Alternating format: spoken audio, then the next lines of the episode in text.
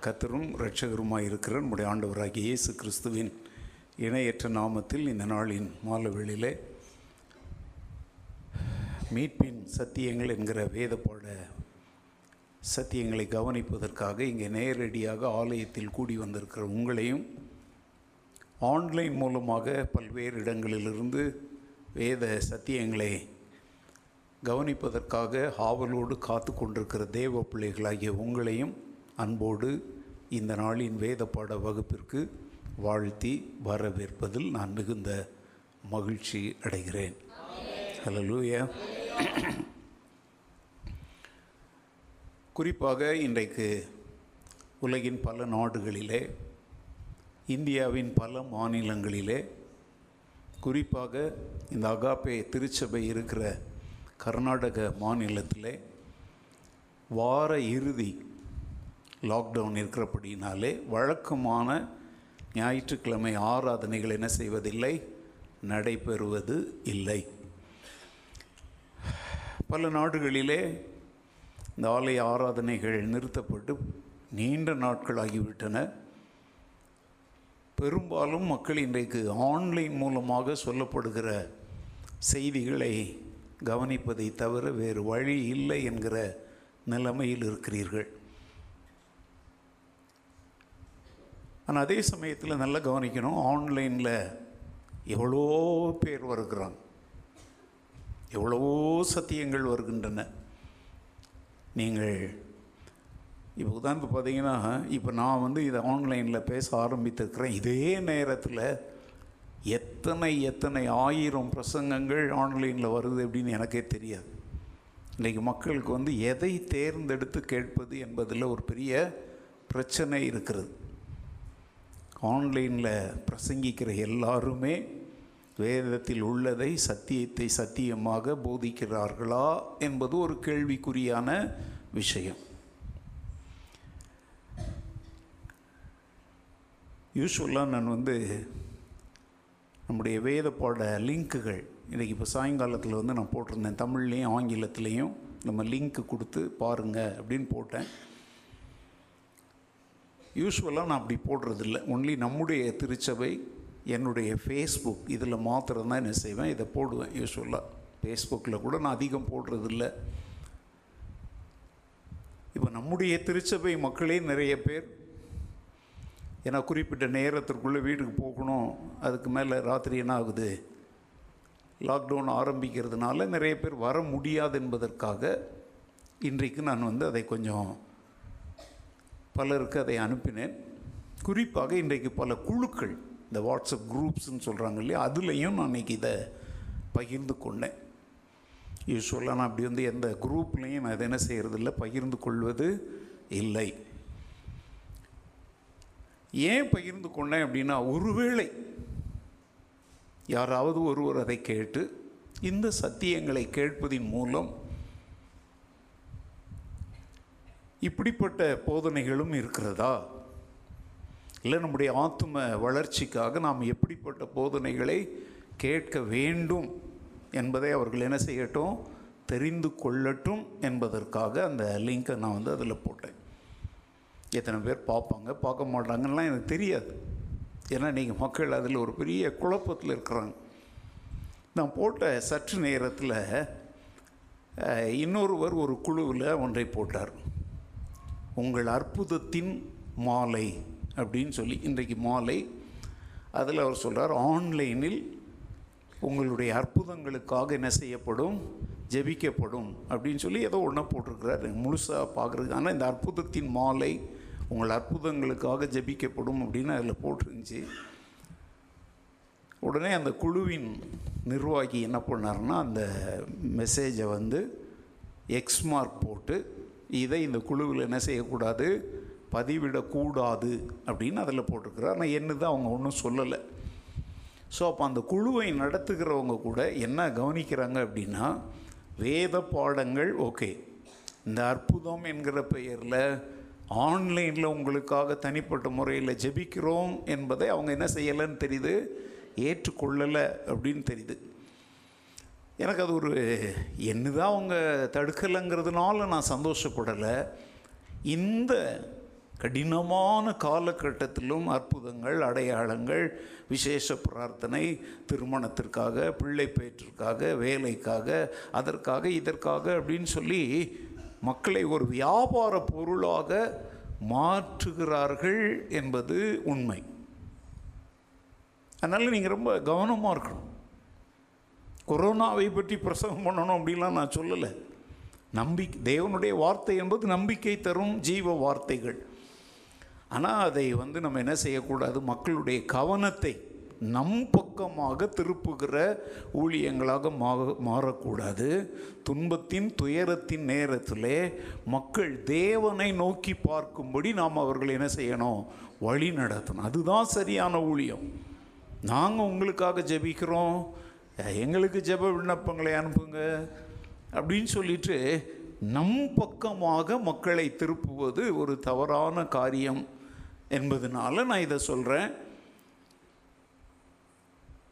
அவர்கள் அவரை நோக்கி பார்த்தேன் அடைந்தார்கள்? அப்போ அவரை நோக்கி பார்க்கும்படி மக்களை நாம் என்ன செய்யணும்? வழி நடத்த வேண்டும். ஜப குறிப்புகளை வாங்கி இரவும் அன்றைக்கெலாம் ஒருத்தர் விவரிக்கிறார். அதை எப்படி நாங்கள் பிரிக்கிறோம் அப்படின்றத ஒருத்தர் பிரபலமான ஒருவருடைய டிவி நிகழ்ச்சி சரி பார்க்கலாமே அப்படின்னு சொல்லி பார்த்தேன். குற்றம் கண்டுபிடிக்கிறதுக்காகலாம் பார்க்கல. சரி பார்க்கலாம் அப்படின்னு கொஞ்சம் ஃப்ரீயாக இருந்தேன். அப்போ அவர் சொல்கிறார் எங்களுக்கு வருகிற கடிதங்களை எல்லாம் நாங்கள் பிரிக்கிறோம் முதல்ல. உதாரணத்துக்கு பார்த்தீங்கன்னா திருமணம் ஆகிறதுக்காக ஜெபம் பண்ணுவாங்களோ? அதெல்லாம் ஒரு குரூப் திருமணமாகி பிள்ளை இல்லாமல் இருப்பாங்க இல்லையா? அவங்க அனுப்புகிற கடிதங்கள் செ- அந்த செய்திகள் எல்லாம் ஒரு குரூப் இப்படி ஒன்று ஒன்றா லிஸ்ட்டு சொல்கிறாருங்க ஓகே ஒருவேளை அது வந்து பெரிய தவறு பாவம் அப்படின்லாம் நான் சொல்லலை. ஆனால் இதை கவனிக்கிற மக்களுடைய மனதில் என்ன எண்ணம் உண்டாகும் தெரியுமா?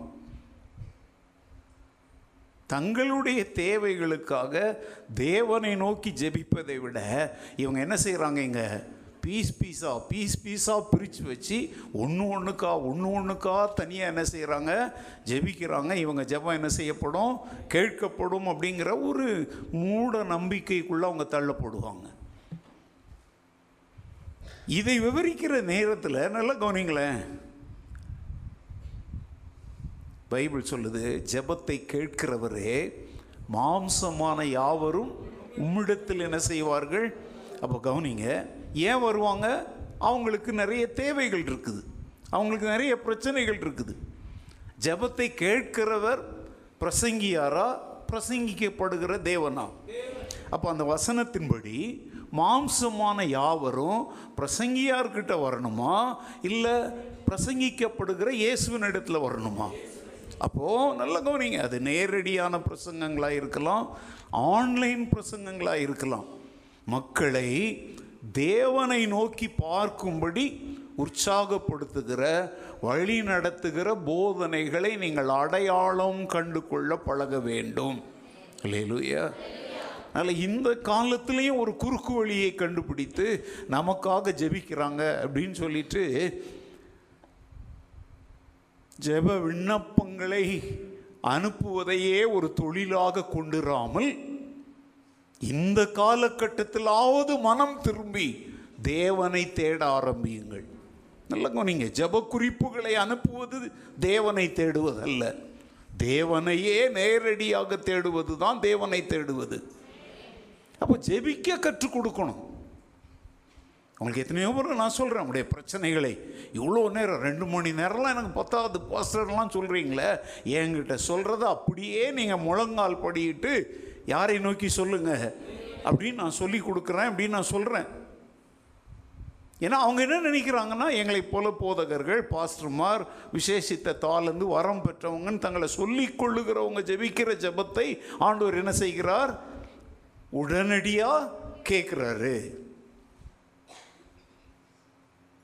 இன்னொரு வார்த்தையில் சொல்கிறதா இருந்தால் தேவனுக்கும் தேவையுள்ள மக்களுக்கும் நடுவே மத்தியஸ்தராக எங்களை போன்ற பிரசங்கிமார் ஊழியர்கள் இருக்கிறார்கள் என்கிற ஒரு மனநிலையில் மக்கள் இருக்கிறார்கள். புரியுதா? புரியலையே நான் பேசுறது? ஆனால் வேதம் சொல்லுகிறது நமக்கும் தேவனுக்கும் மத்தியஸ்தர் ஒரே ஒருவர்.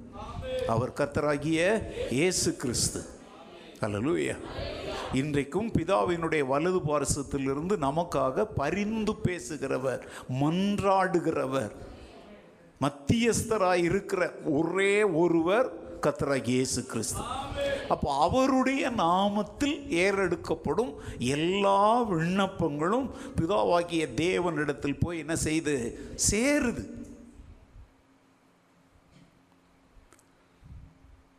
நான் சொல்கிறேன் உங்களுடைய மூட நம்பிக்கைகளை மாற்றிக்கொண்டு ஜெபிக்க பழகுங்கள். எனக்கு ஜெபிக்க தெரியாது அப்படின்னு உலகத்தில் யாருமே சொல்ல முடியாதுங்க. யாருமே சொல்ல முடியாது. ஜெபிக்க தெரியாத ஒரு மனிதன் உலகத்தில் வாழவே முடியாது. ஏன்? உங்களுடைய பாரங்கள் பிரச்சனைகளை உங்கள் அப்பா அம்மா கிட்ட புருஷன் மனைவி கிட்ட இல்லை எங்களை போன்ற போதகர்கள்கிட்ட சொல்கிறீங்கல்ல சொல்கிறீங்களா சொல்லலையா? அதையே தேவனிடத்தில் சொல்கிறதுக்கு பேர் தான் என்னது? ஜெபம் பிரார்த்தனை. அவ்வளோதாங்க அதனால் எனக்கு ஜெபிக்க தெரியாது அப்படின்னு சொல்லி உலகத்தில் யாரும் இனிமேல் என்ன செய்யக்கூடாது? சொல்லக்கூடாது. பிதாவாகிய தேவனிடத்தில் கத்தராகிய இயேசு கிறிஸ்துவின் நாமத்தினாலே உள்ளத்திலே பரிசுத்த ஆவியானவர் தருகிற உணர்வு உற்சாகம் வார்த்தைகளை கொண்டு நாம் என்ன செய்ய வேண்டும்? ஜெபிக்க வேண்டும். To the father in the name of Jesus with the inspiration of the holy spirit பரிசுத்த ஆவியானவர் சில சமயத்தில் நம்முடைய உள்ளம் பாரத்தினால வேதனைகளால் தூவண்டு போய் கிடக்கும் பொழுது என்ன சொல்லி ஜெபிப்பது என்று கூட புரிந்து கொள்ள முடியாத ஒரு சூழ்நிலையில் நம்ம இருக்கும் பொழுது ரோமர் எட்டில் சொல்லியிருக்கிறபடி வாக்கு கடங்காத பெருமூச்சுகளோடு பரிசுத்த ஆவியானவர் தாமே நம்முடைய ஆவியுடனே சேர்ந்து என்ன பண்ணுகிறாராம்? விண்ணப்பம் பண்ணுகிறார். இதைத்தான் யூதா தன் நிருபத்தில் சொல்கிறார் நீங்களோ பரிசு பிரியமானவர்களே பரிசுத்த ஆவிக்குள் என்ன செய்யுங்கள்? ஜெபம் நிறைந்தெல்லாம் இல்லை பரிசுத்த ஆவிக்குள் ஜெபம் பண்ணுங்கள். இன்னைக்கு இந்த பரிசுத்த ஆவிக்குள் ஜெபம் பண்ணுங்கள் என்பதை இன்னைக்கு நிறைய பேர் வித்தியாசமான முறையில் கொண்டு போயிடுறாங்க. அங்கே உடனே சுத்த ஆவிக்குள்னா என்ன தெரியுமாங்க? அவர் வழி நடத்துகிறபடி. அவர் என்ன செய்வார் தெரியுமாங்க? மனித வார்த்தைகளை விட தேவனுடைய வார்த்தைகளை நமக்கு நினைவுபடுத்தி அதன் அடிப்படையிலே ஜெபிக்கும்படி வேத வசனங்களை நமக்கு என்ன செய்வார்? நினைப்பூட்டுவார். அல்லேலூயா இப்போ என் சொந்த வார்த்தை கவிதைகள் கண்ணதாசன் மாதிரிலாம் நான் ஜெபிக்கணும்னு அவசியம் இல்லை. நம்முடைய தேவைகளை குறித்து நம்முடைய பிரச்சனைகளை குறித்து வேதத்தில் எத்தனையோ வாக்குத்தத்தங்கள் சொல்லப்பட்டிருக்கிறது. அவைகளை நமக்கு நினைப்பூட்டுகிறவர் யார்? அதனால தான் நல்லா கவனிங்க பிதாவினிடத்தில் ஜெபிக்கிறோம் யாருடைய நாமத்தில் ஜெபிக்கிறோம்? அப்போ துணை செய்கிறவர் யார்? அதனால தான் துணையாளரே அப்படின்னு அவரை அழைக்கிறோம். உதவி செய்கிறவர்னு அவரை அழைக்கிறோம். Is our companion is our comforter is our helper is our advocate திருத்துவம் ஜெபத்தில் அடங்கி இருக்குது பாருங்க.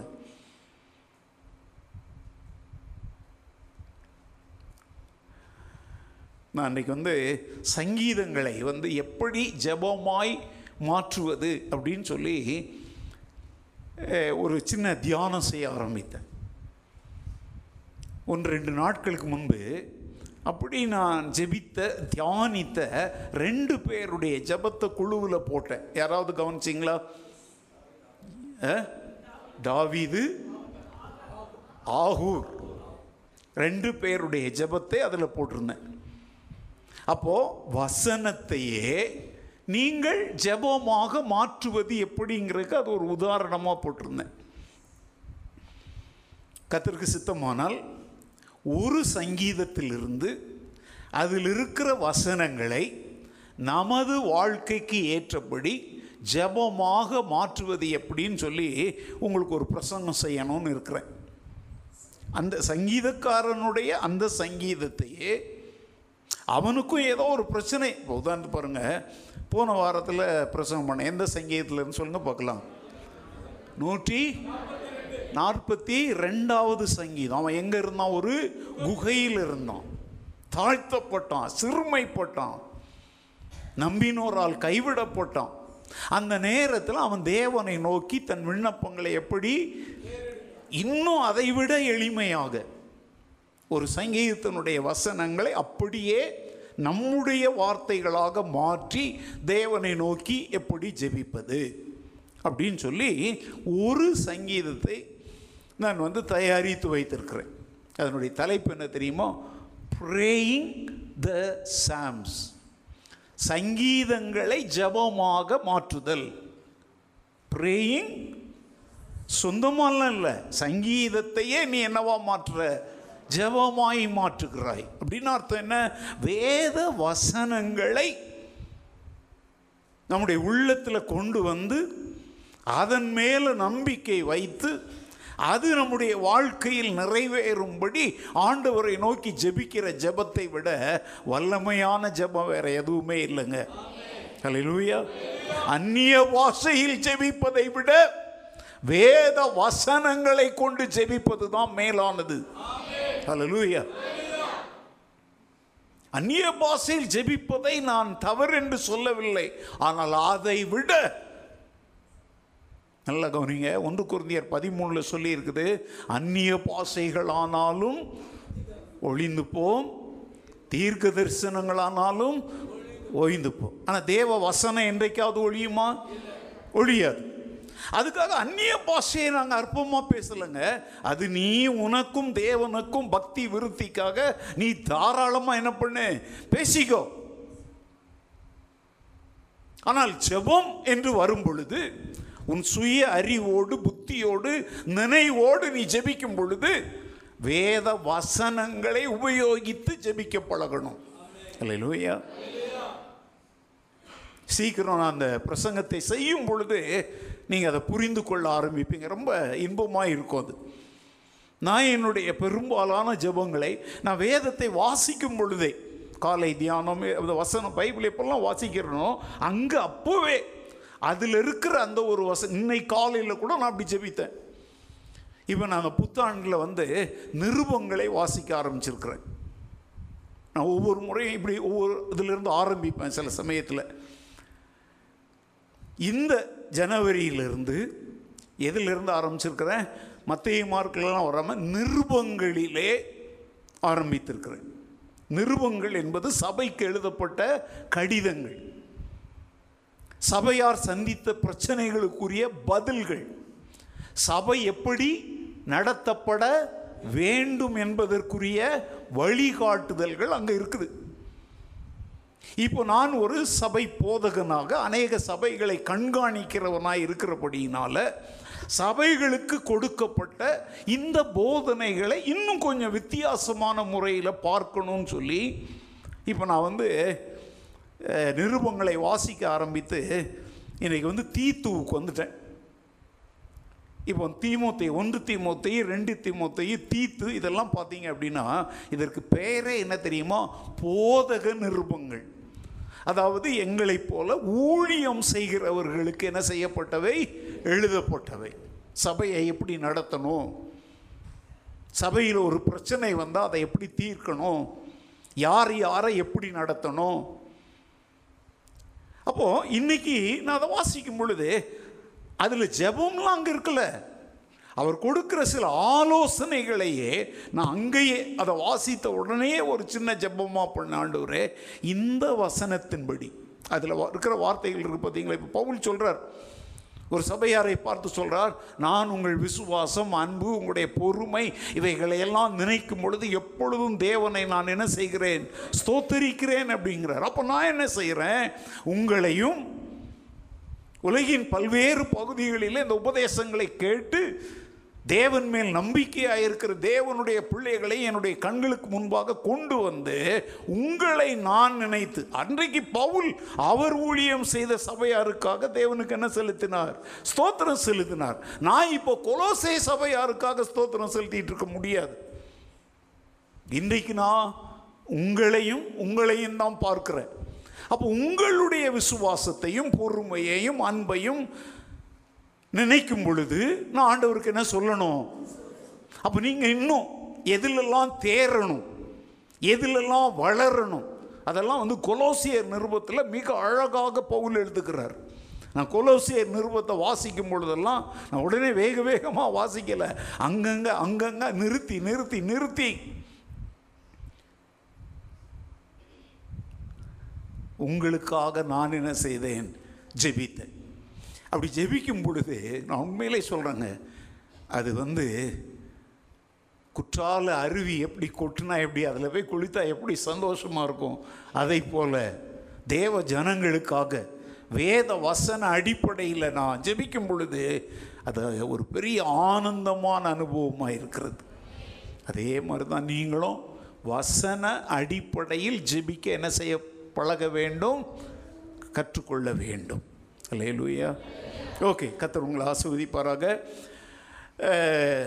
ஆன்லைன் மூலமாக பார்த்து கொண்டிருக்கிற தேவ பிள்ளைகளுக்காக ஒரு சிறிய அறிவிப்பு.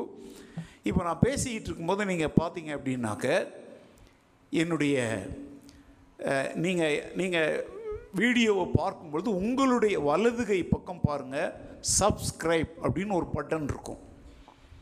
நாங்கள் தகவல் தெரிவிக்காமலேயே ஆட்டோமேட்டிக்காக இந்த அகாப்பே பைபிள் சர்ச்சிலிருந்து போதனைகள் கொடுக்கப்படுகிற நேரங்களில் உங்களுக்கு நேரடியாக என்ன வரும்? தகவல்கள் வரணும் அப்படின்னு நீங்கள் விரும்புனீங்கன்னா அதாவது வேறு யாருமே சொல்லாமல் நீங்களே இங்கே போதனைகள் கொடுக்கப்படுவதை தெரிந்து கொள்ளணும்னா நீங்கள் அந்த பட்டனை என்ன செய்யுங்க? அமுக்குங்க. சப்ஸ்கிரைப் அப்படிங்கிற பட்டனை அமுக்குங்க. அமுக்கி முடித்த உடனே அங்கே வந்து பக்கத்தில் ஒரு மணி பெல் பட்டன் இருக்கும். அதையும் நீங்கள் ப்ரெஸ் பண்ணுங்கள் அதை ப்ரெஸ் பண்ணீங்க அப்படின்னாக்க அதில் மூணு வார்த்தைகள் வரும். அதில் ஆல் அப்படிங்கிற பட்டன் என்ன செய்யுங்க? அமுக்கு. மூணே மூணு காரியம் செய்யணும். ஒன்று சப்ஸ்கிரைப்ங்கிற பட்டனை அமுக்குங்க. ரெண்டாவது என்ன செய்யுங்க? பெல் மணி அந்த பட்டனை அமுக்குங்க. அது உள்ள மூணு வார்த்தை இருக்கும். அதில் என்ன அமுக்குங்க? ஆல் அப்படிங்கிற பட்டனை அமைக்கிடுங்க இனிமேல் இங்கே போதனைகள் கொடுக்கப்படுகிற நேரங்கள் எல்லாம் உங்களுக்கு உங்கள் ஃபோனில் என்ன வரும்? ஒரு சின்ன தகவல் வரும். நீங்கள் உடனே பார்க்க நேரம் இருந்தால் பார்க்கலாம். அல்லது நீங்கள் பல மணி நேரங்கள் விட்டு நீங்கள் அமைதலாக ஓய்வாக இருக்கும் பொழுது இந்த செய்திகளை நீங்கள் என்ன செய்ய முடியும்? மீண்டும் பார்க்க முடியும். யாருடைய உதவியும் உங்களுக்கு தேவையில்லை. தயவு செய்து அதை கவனிங்க.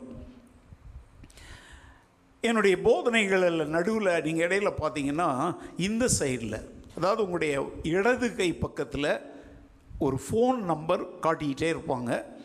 அந்த ஃபோன் நம்பர் என்னுடைய வாட்ஸ்அப் நம்பர் நீங்கள் அந்த ஃபோன் நம்பரை எடுத்துக்கிட்டு அதில் உங்களுடைய பெயர் ஊர் அல்லது நாடு அதை நீங்கள் அனுப்பினால் திருவசன தேன் துளிகள் என்கிற அனுதின தியானம். மொத்தத்தில் ஒரு ஆறு வரி எட்டு வரியில் முடிகிற ஒரு தியானம் தினந்தோறும் உங்களுக்கு அனுப்பி வைக்கப்படும். அது ஆங்கிலம் தமிழ் இந்த மாநிலத்தின் மொழி. இதிலெல்லாம் அது என்ன செய்து வருது? உங்களுக்கு என்ன மொழியில் வேண்டுமோ ஆங்கிலத்தில் வேணும்னா இன் இங்கிலீஷ் அப்படின்னு நீங்கள் சொல்லலாம். தமிழில் வேணும்னா நீங்கள் தமிழில் கேட்கலாம். இல்லை என்னுடைய இந்த வார்த்தைகளை கேட்டுக்கொண்டிருக்கிற யாராவது கன்னட மொழி பேசுகிறவங்களா? கனடா இல்லை கன்னடா கன்னடா மொழி பேசுகிறவங்களா இருந்தாங்கன்னா நீங்கள் கன்னடா அப்படின்னு சொன்னீங்கன்னா அந்தந்த குரூப் மூலமாக உங்களுக்கு அது தினந்தோறும் இலவசமாக அனுப்பி வைக்கப்படும். அது மாத்திரம் அல்ல உங்களுடைய கிறிஸ்தவ வாழ்க்கையில் உங்களை உற்சாகப்படுத்துவதற்கு உங்களுடைய விசுவாசத்தில் உங்களை தூண்டி விடுவதற்கான சிறு சிறு துணுக்கு செய்திகளும் அவ்வப்போது அதில் என்ன செய்யும்? அனுப்பப்படும். ஒரு கேரண்டி நான் கொடுக்குறேன். எக்காரணம் கொண்டும் எங்களுடைய ஊழியங்களை அங்கே விளம்பரம் செய்து எங்களுடைய ஊழியங்களுக்கு என்ன கேட்க மாட்டோம்? பணம் அனுப்புங்கள் காணிக்கை அனுப்புங்கள் என்று நாங்கள் ஒருபோதும் என்ன செய்ய மாட்டோம்? கேட்க மாட்டோம். அதனால் ஏன்னா அந்த நாட்களில் இது ஒரு பெரிய பிரச்சனை. நம்முடைய வாட்ஸ்அப் நம்பர் கிடைச்சா போதுங்க. அவ்வளோதான் ஊரில் உள்ள ஃபோட்டோக்களெல்லாம் அனுப்பி இதை செய்கிறோம் அதை செய்கிறோம் எங்களுக்கு என்ன அனுப்புங்க?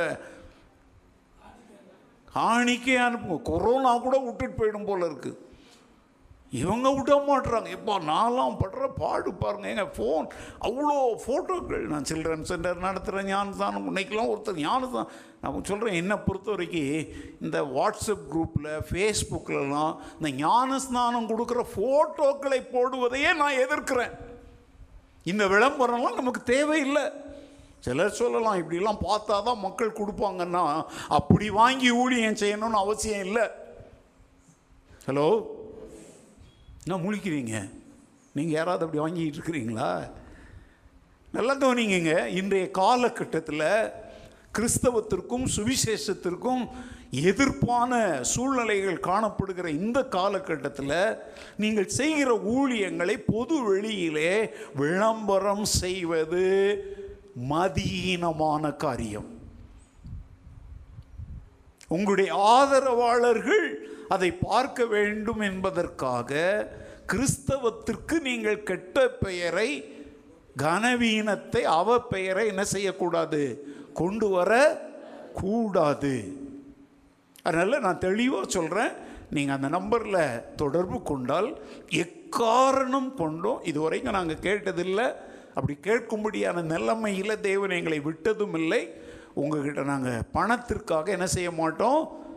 ஒருபோதும் எந்த என்ன சொல்கிறது இதை?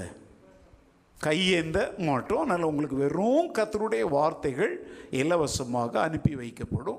அதற்காக இந்த அறிவிப்புகளை செய்கிறேன் ஒருவேளை முதன் முறையாக நீங்கள் இன்றைக்கு ஆன்லைனில் இந்த செய்தியை கேட்குறீங்கன்னா உங்களுக்கும் எங்களுடைய திருச்சபையில் எத்தனை அறிவிப்புகள் செய்தாலும் தூங்கி கழிக்கிற தூக்கத்தில் இருக்கிற விசுவாசிகளுக்காகவும் சேர்த்து சொல்லுகிறேன். இந்த லாக்டவுன் இருக்கிறதுனால. புரியுது? இப்போ தான் சிரிக்கிறாங்க சிலர் ஓ நம்மளை சொல்கிறாருன்னு எத்தனை அறிவிப்பு செஞ்சாலும் அடுத்த ஆராதனை எப்போ? சொல்லுங்க போகலாம். ஆ? வெள்ளிக்கிழமை. இப்போ வெள்ளிக்கிழமை நமக்கு ரெண்டு ஆராதனை இருக்குது காலையில் சிக்ஸ் தேர்ட்டி டு எயிட் மாலையில் செவன் டு ரெண்டு சர்வீஸ் இருக்குங்க. ஞாயிற்றுக்கிழமை நமக்கு ரெண்டு சர்வீஸ் தானே?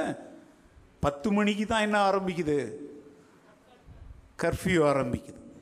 அதனால் ஒருவேளை புதிதாக பார்க்குற உங்களுக்கு நான் இப்பொழுதே அறிவிக்கிறேன் வெள்ளிக்கிழமை காலை சிக்ஸ் தேர்ட்டி டு எயிட் வரைக்கும் ஒரு ஆராதனையும் மாலையில் இப்போ நடக்கிற மாதிரி செவன் டு எயிட் தேர்ட்டி ஒரு ஆராதனை நடைபெறும். அது முழுமையாக வெறும் பிரசங்கம் மாத்திரம் இல்லை துவக்க ஜெபம் முதல் முடிவு ஜெபம் வரை உங்களுக்கு என்ன செய்யப்படும்? ஆன்லைனில் நேரலையாக என்ன செய்யப்படும்? காண்பிக்கப்படும். இந்த நிகழ்ச்சிகளிலே நீங்கள் பங்கு பெற்று கத்துடைய வார்த்தையை கேட்டு கிறிஸ்துவுக்குள் பலப்படும்படி உங்களை அன்போடு நான் கேட்டுக்கொள்கிறேன். ஹலோ லூயா கொஞ்சம் சார் போய். ஓகே முழுமையான புதிய ஜீவியம் என்கிற தலைப்பிலே ஒன்று ரெண்டு வாரங்களாக மீட்கப்படுகிற தேவ பிள்ளைகளுக்குள் தேவன் என்ன செய்கிறார்? என்பதை குறித்து நாம் கற்றுக்கொண்டு வருகிறோம். இதற்கு ஆதாரமாக நாம் எடுத்துக்கொண்டிருக்கிற வேத வசனங்கள் எது அப்படின்னா இசைக்கியல் முப்பத்தி ஆறாவது அதிகாரம் இருபத்தி ஐந்து முதல் முப்பது வரையுள்ள வசனங்களை திறவுகோல் வசனங்களாக எடுத்துக்கொண்டு அதிலிருந்து தேவன் நமக்கு என்ன செய்கிறார் என்பதை நாம் கற்றுக்கொண்டு வருகிறோம். முதல் குறிப்பு என்னன்னா நம்மை தேவன் என்ன செய்கிறார்? சுத்திகரிக்கிறார். வெரி குட் அப்படி தான் அப்படியே டான் டான் பதில் சொல்லணும் சரியா? குட் தேவன் நம்ம என்ன செய்கிறார்? சுத்திகரிக்கிறார். போன வாரம் உங்களுக்கு நான் வீட்டு பாடம் ரெண்டு கொடுத்தேன். ஞாபகம் வச்சுருக்கீங்களா? எண்ணாகமம் பத்தொன்பதாவது அதிகாரம் வெரி குட் ரொம்ப சந்தோஷமாக இருக்குண்ணே. எனக்கு இளமை திரும்புது. வெரி குட் இப்படி தான் சொல்லணும். பார்த்து சொன்னீங்களா? பார்க்காம சொன்னீங்களா? பார்த்து சொன்னாலும் பரவாயில்ல. பார்க்காம சொன்னாலும் பரவாயில்ல. கரெக்டாக சொன்னீங்க. அப்போ நீங்கள் வாசித்தீங்க. நான் நம்புகிறேன் இல்லை ஏமாத்துறதுக்காக சொல்லிட்டீங்கன்னா இன்னைக்கு ஒரு முறை போய் என்ன செஞ்சிடுங்க? வாசிங்க. ரெண்டாவது எந்த பகுதியை வாசிக்க சொன்னேன்? இசைக்கியல் பதினாறு ஒன்று முதல் பதினாறு வரை உள்ள வெரி குட் ஒண்டர்ஃபுல் ரெண்டாயிரத்தி இருபத்தி ரெண்டில் உண்மையிலேயே இந்த சேர்ச்சில் ஒரு பெரிய எழுப்புதல் வந்தாச்சு போல தெரியுது. ஹலோ லூயா ஏங்க வேத வசனத்தை மனதிலும் எண்ணத்திலும் நிலை நிறுத்துவதை விட பெரிய எழுப்புதல் ஒன்றுமே இல்லைங்க. சிலர்லாம் நாங்கள் சொன்ன ஜோக்கை ஞாபகம் வச்சுருப்பாங்க. இல்லையா? சிரிப்பு. இல்லை சொன்ன கதையை ஞாபகம் வச்சுருப்பாங்க. ஆனால் நீங்கள் நான் சொன்ன வேத பாட பகுதி அதுவும் வீட்டு பாடத்தை ஞாபகம் வச்சுருக்கிறீங்கன்னா it is something great hallelujah ரொம்ப பாராட்டுறேன். எனக்கு இன்றைக்கி ரொம்ப மன மகிழ்ச்சியாக இருக்கு.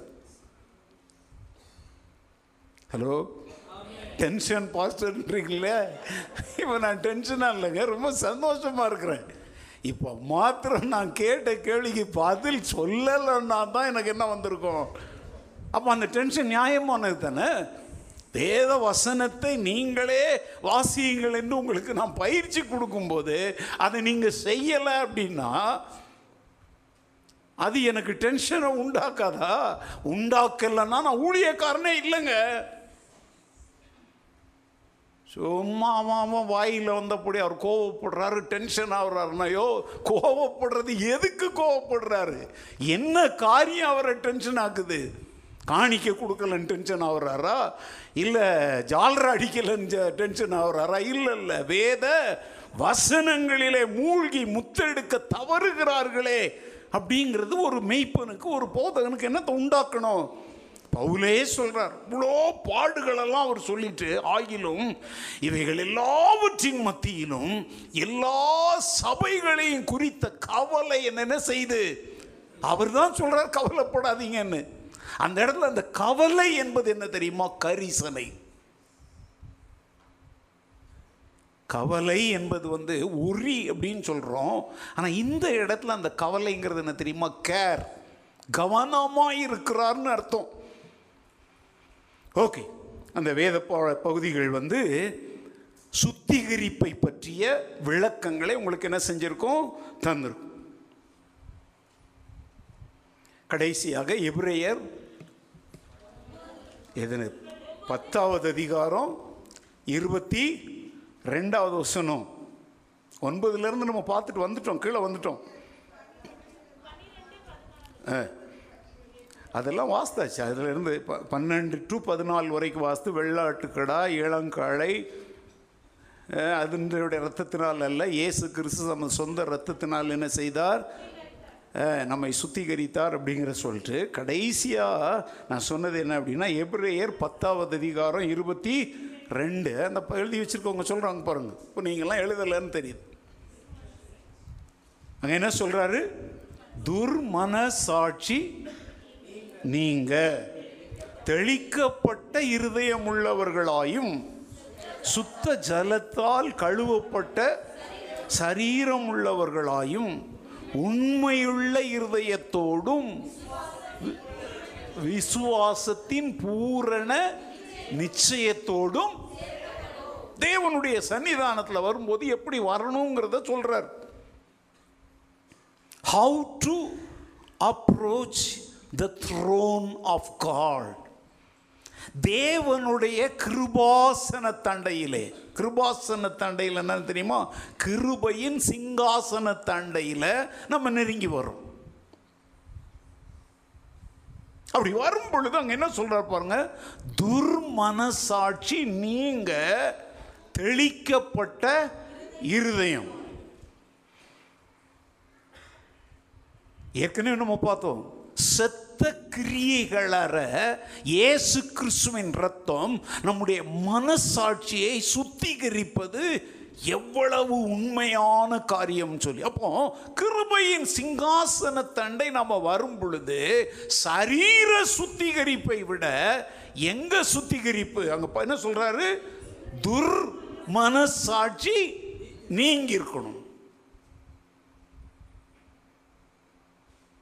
திருடனுக்கு தேள் கொட்டினது போலன்னு ஒரு பழமொழி இருக்கு பார்த்தீங்களா? இப்போ ஆண்டுடைய சமூகத்தில் வரும் பொழுது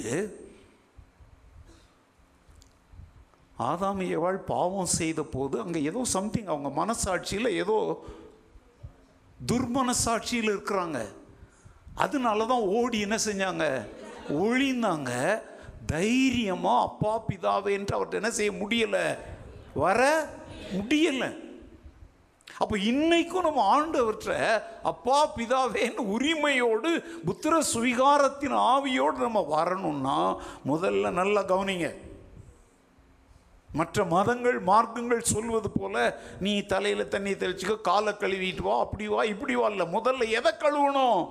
உன் மனசாட்சியில் இருக்கிற துர்க்குணங்கள் துராசைகள் அந்த துர் அப்படிங்கிறது என்னன்னா எதிரானவைகள் அருவருப்பானவைகளை முதல்ல என்ன செய்யணும்? கழுவணும். அதை யார் கழுவுகிறார்? கத்ரா இயேசு கிறிஸ்துவின் ரத்தத்தை தெளித்து அவர் கழுவுகிறார். ஹalleluya.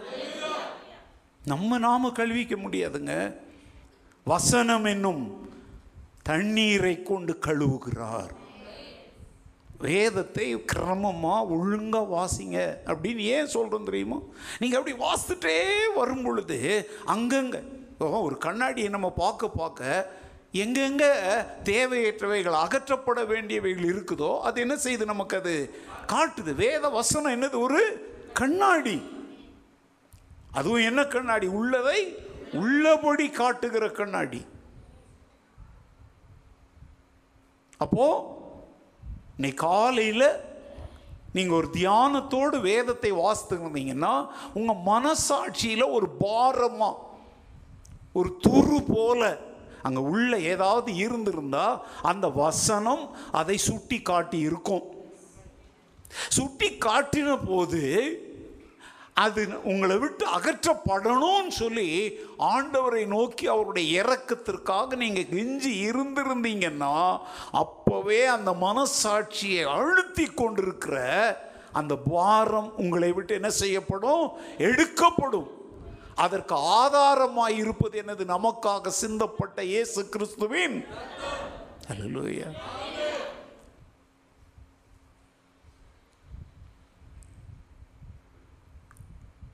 ஒருத்தருக்கு விரோதமாக நம்ம ஏதோ செஞ்சுருக்கிறோம் பேசியிருக்கிறோம். அவங்கக்கிட்ட போயிட்டு அப்படியே ரொம்ப சகஜமாக நம்மளால் என்ன நடித்தாலும் முடியாது.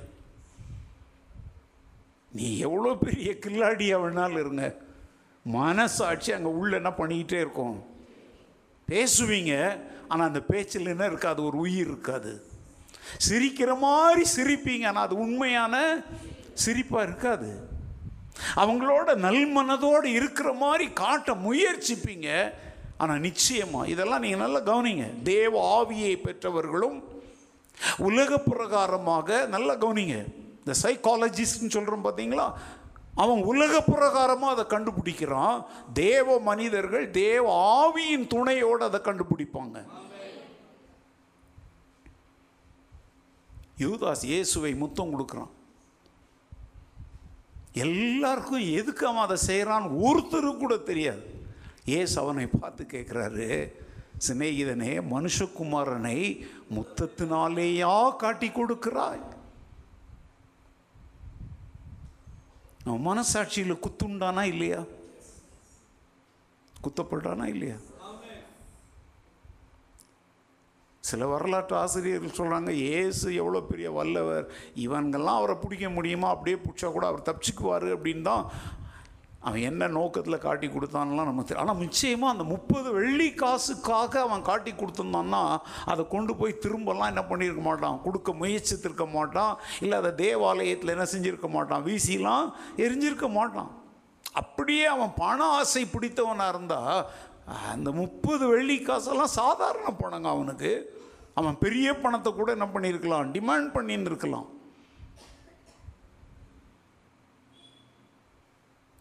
அவன் மனசாட்சி அவனை என்ன சொல்லுது தெரியுமா? ஐயோ குற்றமில்லாத ரத்தத்தை நான் என்ன செய்தேனே?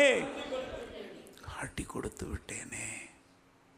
ஏன்னா அவன் நினைச்சபடி அவர் அவங்க கையிலிருந்துலாம் இருந்தெல்லாம் என்ன பண்ணலை? எங்கள் வசன ஆதாரம்லாம் கேட்காதீங்க இது வரலாற்றிலிருந்து நான் சொல்கிறேன் அவன் அப்படி நினச்சானான் ஆனால் வேத வசனம் நிறைவேறும்படி தான் அது நடந்துச்சு. ஆனால் அந்த துர்மனசாட்சி அவனுக்குள்ளே இருந்தபோது அவன் அதற்குரிய பிராய சித்தத்தை தேடாமல் தனக்கு ஆக்கினையை வருவித்து கொண்டான். அப்போ நாம கூட கிருபையின் சிங்காசனத்தண்டையில் வந்து அந்த துர்மனசாட்சியை நீக்கும்படி ஆண்டவரே உடைய திரு ரத்தத்தால் என்ன செய்யும் கழுவும். அதனால தான் இந்த பாடல்களெல்லாம் பக்தர்கள் எழுதும் பொழுது ரொம்ப அர்த்தத்தோடு சிலர் எழுதி வச்சிருக்கிறாங்க. பலிபீடத்தில் என்னை பரனே படைக்கிறேனே இந்த வேளை அடியேனை திருசித்தம் போல ஆண்டு நடத்திடுவீர். கல்வாரியின் அன்பினையே கண்டு விரைந்தோடி வந்தேன். கழுவும் உன் திரு ரத்தத்தாலே கரை நீங்க. சமீபத்தில் எப்போதாவது இந்த பாடலை நீங்கள் பாடினீங்களா? உங்களுடைய தனி ஜெபத்தில் இதை பாட வேண்டிய அவசியம் ஏற்பட்டதா? யாருக்கு விரோதமாக தீங்கு பேசி காசிப்பிங் பண்ணி பிறருடைய நற்சாட்சி கெட்டு போகும் விதமாக பிறருடைய மனம் புண்படும் விதமாக நீங்கள் பார்த்த பார்வை நீங்கள் பேசின பேச்சுக்கள் உங்களுடைய மனசாட்சியில் குத்தப்பட்டிருந்தால் நீங்கள் வசனத்தின் அடிப்படையிலோ அல்ல வசன அடிப்படையில் எழுதப்பட்ட இந்த பாடல் வழியாகவோ உங்களுடைய பாவங்கள் குற்றங்கள் குறைகளை யாரிடத்துல அறிக்கையிட்டிருக்கணும் அப்போதான் துர்மனசாட்சி நீங்க தெளிக்கப்பட்ட இருதயம் உள்ளவர்களாக எங்க வர முடியும்? Hallelujah. என்னைக்கோ ஒரு நாள் இங்கே பிரசங்கத்தில் ஒரு ஒப்பு கொடுத்தலுக்காக நாங்கள் பாட வைக்கும் போது தான் இதை நீங்கள் பாடுறீங்கன்னா நீங்கள் பக்தி கிறிஸ்தவர்கள் அல்ல நீங்கள் பாரம்பரிய கிறிஸ்தவர்கள். நான் ஒரு ஊழியக்காரங்க. வாழ்க்கையே ஊழியம் செய்வதற்காக அர்ப்பணித்து வாழ்ந்துட்டுருக்குறேன். சாகிற வரைக்கும் எங்களுக்கு வேறு வேலையே கிடையாது.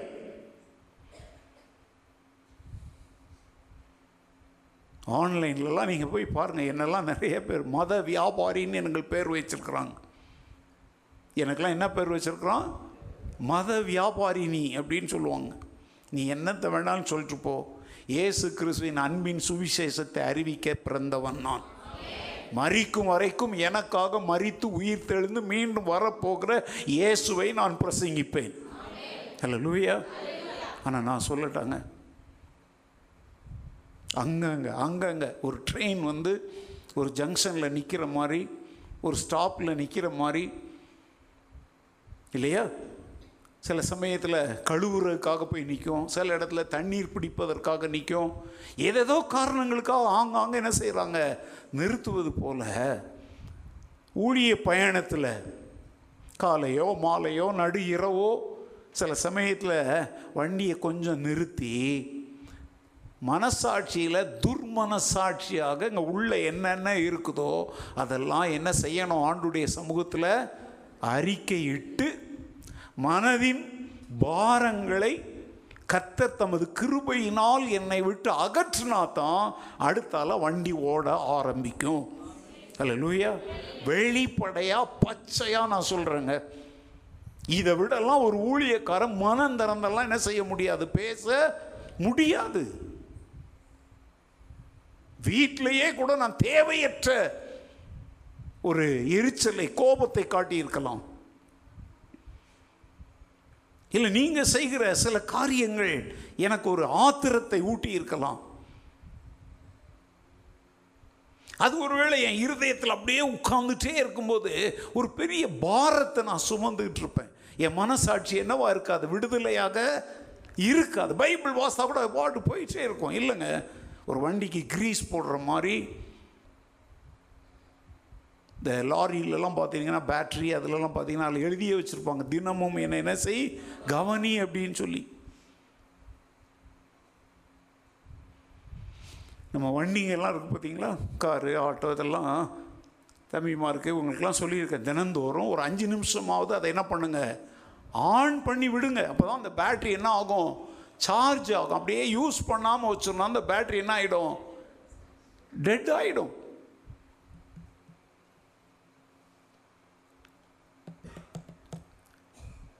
இன்றைக்கு காலையில் எழுந்ததுலேருந்து இப்போ ராத்திரி படுக்க போகிற வரைக்கும் உங்களுடைய இதயத்தில் துரு துரு துரு மாறின்னு வச்சுக்கோமே. இப்போ கைகளை கழுவுங்கன்றாங்கல்ல? சேஃபாக இருங்கன்னு சொல்கிறாங்கல்ல உன் ஜபம் பத்திரமாக பதிலளிக்கப்படணும்னா நீ கூட சேஃபாக இரு. உன் மனசாட்சியை பாரப்படுத்துகிற அழுத்துகிற அதெல்லாம் இங்கே பாருங்க அது உங்கள் அனுபவிக்கிறவங்களுக்கு தான் அது புரியும். நீ என்ன ட்ராமா தான் காட்டு அந்த இதயத்தின் பாரம் அந்த மனசாட்சியில் இருக்கிற அந்த ஒரு வெயிட் உன்னை விட்டு நீங்காது. அது நீ என்ன நடித்தாலும் நீங்காது. நீ பாட்டு பாடு நீங்காது. நீ அந்நிய பாஷையில் பேசு நீங்காதுப்பா. ஏசு கிறிஸ்துவின் ரத்தத்தினால மாத்திரம் நீங்கக்கூடியதை நீ வேற எந்த வழியிலலாம் நீக்கிக்கலாம்னா நடக்காது. நீ காணிக்கையை நிறைய அள்ளி கூட போடு அது கூட அந்த மனசாட்சியின் துருவை நீக்காது. ஏசு கிறிஸ்துவின் ரத்தம் ஒன்றே அதை நீக்கும். இல்லையிலூயா அதைத்தான் அவர் சொல்கிறார் மறுபிறப்பின் ஆசீர்வாதமாய் நான் உங்களுக்கு தருவது என்னது? சுத்த இருதயம். சுத்த மனசாட்சி.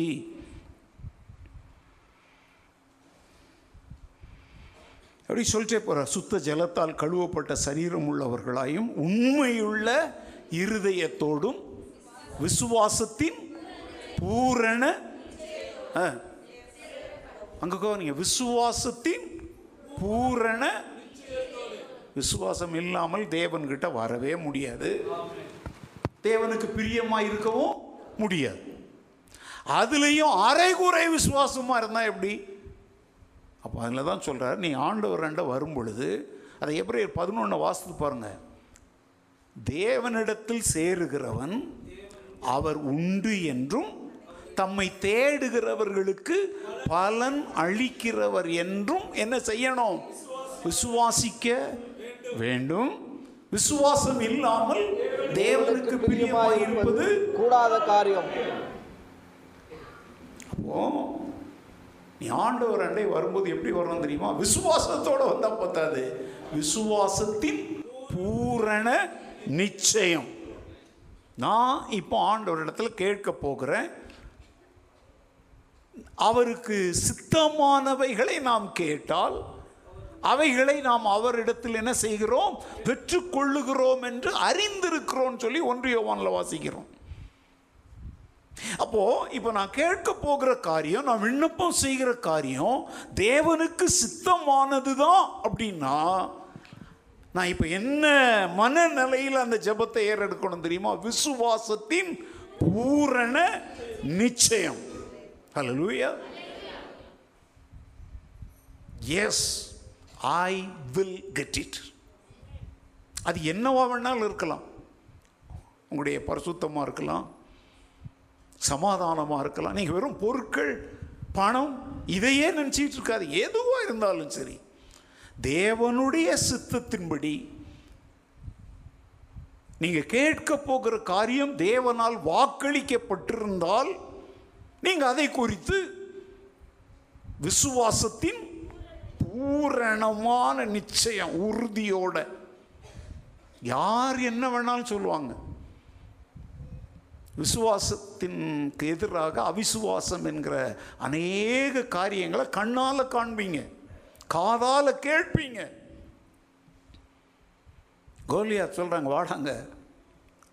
உன் தலையை நான் என்ன பண்ணுறேன் கிள்ளிடுறேன். கண்ணால் பார்க்குறோம் அவன் பயங்கரமான ராட்சதன். காதால் கேட்குறான் வா உனக்கு என்ன பண்ணுறோம் பாருன்னு அவன் நக்கல் பேசுகிறான் அவன் கண்ணால் கண்டதோ காதால் கேட்டதோ அந்த ராட்சதனை கத்தருடைய நாமத்தினாலே தன்னால் வீழ்த்த முடியும் என்கிற அந்த விசுவாசத்தின் பூரண நிச்சயத்திலிருந்து தாவீதை விலக்கியதா? இல்லை. பூரண நிச்சயத்தோடு போனாங்க.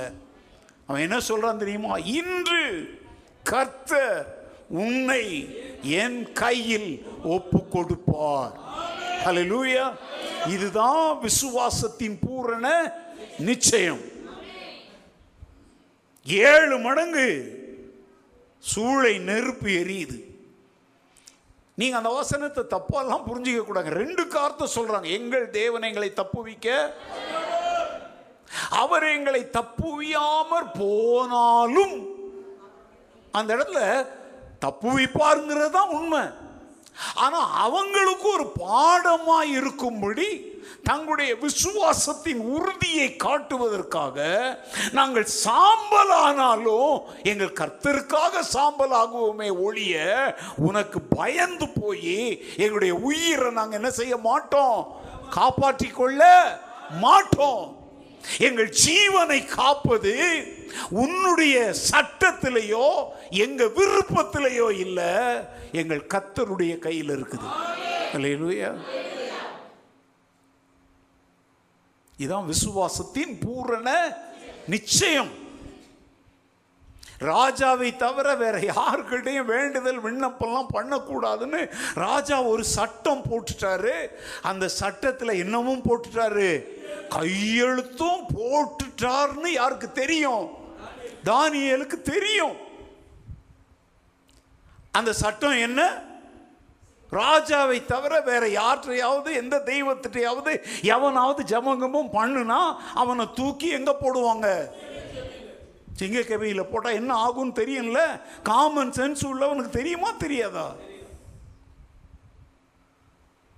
ஆனால் தான் முன்பு செய்து வந்த வழக்கத்தின்படியே ஜன்னல் பலகணின்னு போட்டிருக்கு ஜன்னல் எருசலேமுக்கு நேராக திறந்திருக்க தினம் மூன்று வேளை தானியல் என்ன செய்தான்? தேவனை நோக்கி ஜெபித்தான். ராஜாவை நோக்கி இல்லை. அப்போ அவனுக்குள்ள ஒரு விசுவாசத்தின் பூரண நிச்சயம் என்ன இருந்துச்சு தெரியுமா? இந்த அந்நிய தேசத்தில் நானாக வரல. அடிமையாக வந்தேன். அடிமையா இல்லாம அரண்மனையில் என்ன கொண்டாந்து வச்சிருக்கிறாங்க. ராஜா ஓடு தொடர்புடையவனா நான் இருக்கிறேன். இதெல்லாம் நான் விரும்பியா நடந்துச்சு? நான் எதிர்பார்த்தா நடந்துச்சு? நான் ஜெபித்தா நடந்துச்சு? தேவ திட்டத்தின்படி நடந்துச்சு. இப்போ என்னை தூக்கி சிங்க கபியில் அதுவும் அந்த சட்டமே யார் மேல கம்ப்ளைண்ட் கொடுக்கப்பட்டு வந்துச்சு? தானியலுக்காகத்தான் இயற்றப்பட்டுச்சு சட்டம். இதெல்லாம் தானியல் தெரிஞ்சுக்கிட்டு தான் விசுவாசத்தின் பூரண நிச்சயத்தோடு. தேசத்தில் இருந்த என்னை சிறைப்பிடித்து இங்கே கொண்டு வந்து அரண்மனை கொண்டு போய் என்னென்னலாமோ உயர்த்தின ஆண்டவர். இப்போ சிங்கக்கவிக்குள்ளேயும் நான் போகணுன்ற அளவுக்கு ராஜா ஒரு கையெழுத்து போடுற அளவுக்கு செய்கிறாருன்னா அவர்கிட்ட ஏதோ ஒரு திட்டம் இருக்குது. நான் ஏன் கலங்கணும்? ஹலோ லூயா நம்ம பாட்டு பாடுறோம் இது உங்கள் ஊழியம். நான் ஏன் கலங்கணும்? விசுவாசத்தின் பூரண நிச்சயங்கிறது அதுதாங்க. அன்னாளுக்கு குழந்தை இல்லை. அழுகிறா போயிட்டு தேவ சமூகத்தில்.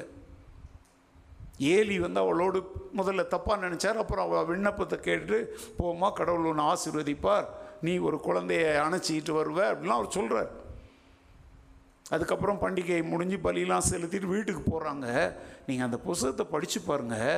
அப்புறம் அவள் துக்கமுகமாய் இருக்கவில்லை. சொல்லுங்கள் அவள் துக்க?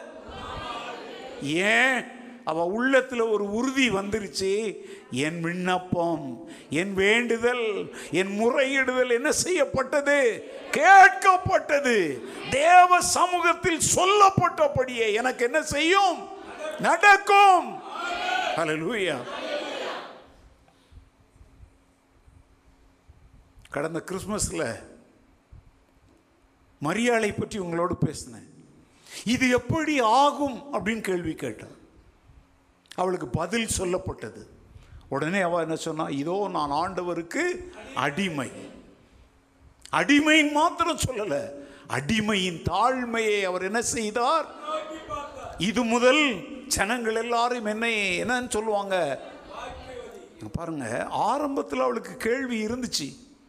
அவ கேள்விக்குரிய பதில் அவளுக்கு கொடுக்கப்பட்ட உடனே அவ சந்தேகமெல்லாம் போயிடுச்சு. விசுவாசத்தின் பூரண நிச்சயத்திற்குள்ள வந்துட்டான் அவள் தான் யாரு? பாக்கியவதி.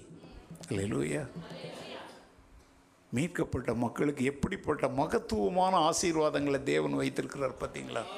அல்லேலூயா. ஜெபம் ஜெபம் ஜெபம் ஜெபம் ஜெபம்னு இன்னைக்கு நிறைய பேச கேட்குறோங்க ஜெப கூட்டம் ஜெப கூட்டம் ஜெப கூட்டம் சாதாரண ஜெப கூட்டம்ல என்ன ஜெப கூட்டம் உபவாச ஜெப கூட்டம் ஏழு நாள் இருபத்தோரு நாள் நாற்பது நாள். வெரி குட் ஒண்டர்ஃபுல் ஜெபம் டிவியிலலாம் தொடர்ந்து என்ன செய்கிறாங்க ஆனால் கேள்வி என்ன தெரியுமா? ஜெபிக்கிற நீ இந்த வசனத்தின்படி துர்மனசாட்சி நீங்கினவனாக உன் சரீரத்தை பரிசுத்தமாய் காத்து கொண்டவனாக உண்மையுள்ள இருதயம் உள்ளவனாக விசுவாசத்தின் பூரண நிச்சயமுள்ளவனாய் ஜெபிக்கிறாயா? இதுதான் கேள்விங்க அதுதான் மீட்பின் ஆசீர்வாதம். சொன்னதை சொல்லுமாம் கிளிப்பிள்ளைங்கிற மாதிரி யாரோ எழுதி கொடுத்த ஜெபத்தை இல்லை ஒருவர் சொல்லுவதை கேட்டு அதையே அப்படியே சொல்லுவதல்ல. இதில் சொல்லப்பட்டிருக்கிறபடி நல்ல கவனிங்க துர்மனசாட்சி நீங்கப்பட்ட மனசாட்சி இருக்கணும். சு- சரீரத்தில் சுத்தமுள்ள வாழ்க்கை தேவை உண்மையுள்ள இருதயம் தேவை விசுவாசத்தின் இன்னைக்கு ஜபம் ஜெபம் கேட்கப்படலை அப்படின்னா இந்த நாளில் ஏதாவது ஒன்று அவுட் ஆகுதான்னு பாரு.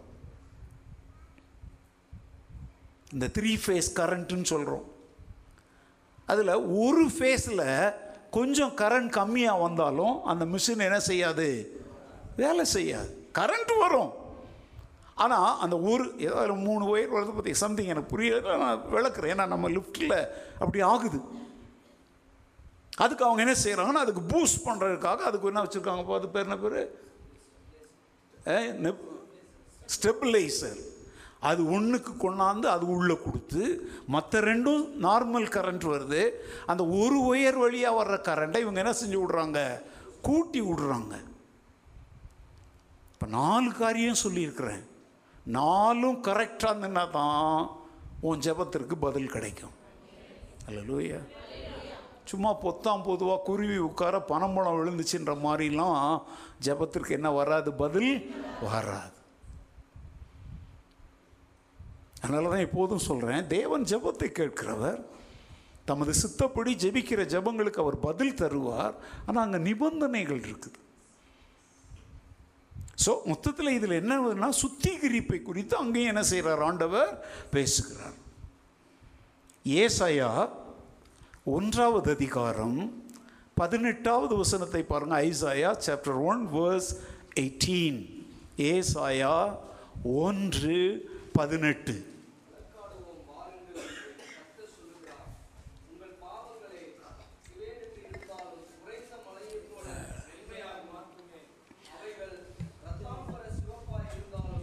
பஞ்சை போலாகும் வழக்காடுவோம்.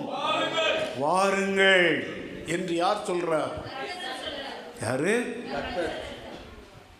உங்கள் பாவங்கள் சிவேர் என்றிருந்தாலும் உறைந்த மழையை போல் என்ன ஆகும் அவைகள் இரத்தாம்பர சிவப்பாய் இருந்தாலும் ஒரு அலில சொல்லுங்க இங்கேயும் சுத்திகரிப்பை பற்றி தான் ஆண்டவர் சேர் சொல்கிறார் பிரச்சனையோடு இருக்கிறீங்களா? என்கிட்ட வர முடியாமல் நெருங்கி வர முடியாமல் தூரத்திலேயே ஆயக்காரனை போல் நிற்கிறீங்களா அந்நியனை போல் உணர்றீங்களா? கடைசியில் ஒரு ஆசீர்வாத செவ்வம் செய்தா கத்தர் எனக்கு இறக்கப்பட்டு ஏதாவது மேஜையிலேருந்து வர்ற துணிக்கு எவாவது எடுத்து போகலாங்கிற மனநிலையில் உட்கார்ந்துருக்கிறியா? உன்னை பார்த்து தான் ஆண்டவர் கேட்குறார் வழக்காடலாம் வா! உன் நியாயத்தை முன்னால் எடுத்து வை வா. ஏதோ மனசாட்சியில குத்துதுன்னு ஓரத்துல ஒதுங்கி நின்றுட்டு ஓடாத. மீட்பின் ஆசீர்வாதமாய் உனக்கு ஒன்றை நான் வைத்திருக்கிறேன். என்ன அழகா சொல்றாரு பாருங்க. உங்கள் பாவங்கள் செக்க செவேர் என்று இருந்தாலும் உறைந்த அப்படின்னு என்ன தெரியுமா? பனிக்கட்டி. உறைந்த மழை என்னது? பனிக்கட்டி. பனிக்கட்டியினுடைய வெண்மைக்கு பேர் என்ன தெரியுமாங்க? கிரைஸ்டல் கிளியர்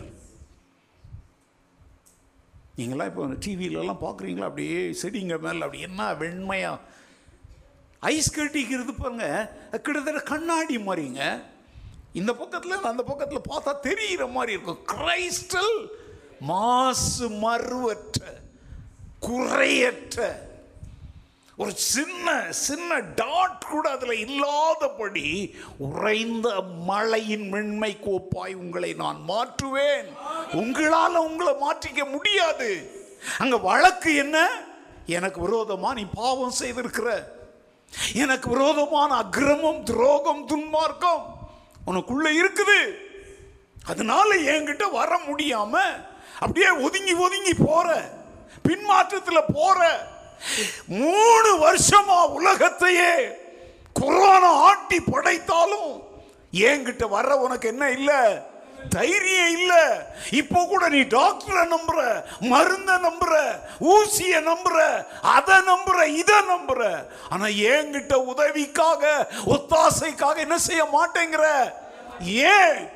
உனக்குள்ள எனக்கு விரோதமாய் நீ செய்த துன்மார்க்கம் என்ன வேணாலும் வச்சுக்கோங்க. ஆண்டவர் என்ன சொல்கிறார் தெரியுமா? வா ஓடாத. நீ எனக்கு விரோதமாக நிறைய செஞ்சிருக்கிறேன்னு எனக்கு தெரியும். நீ வா.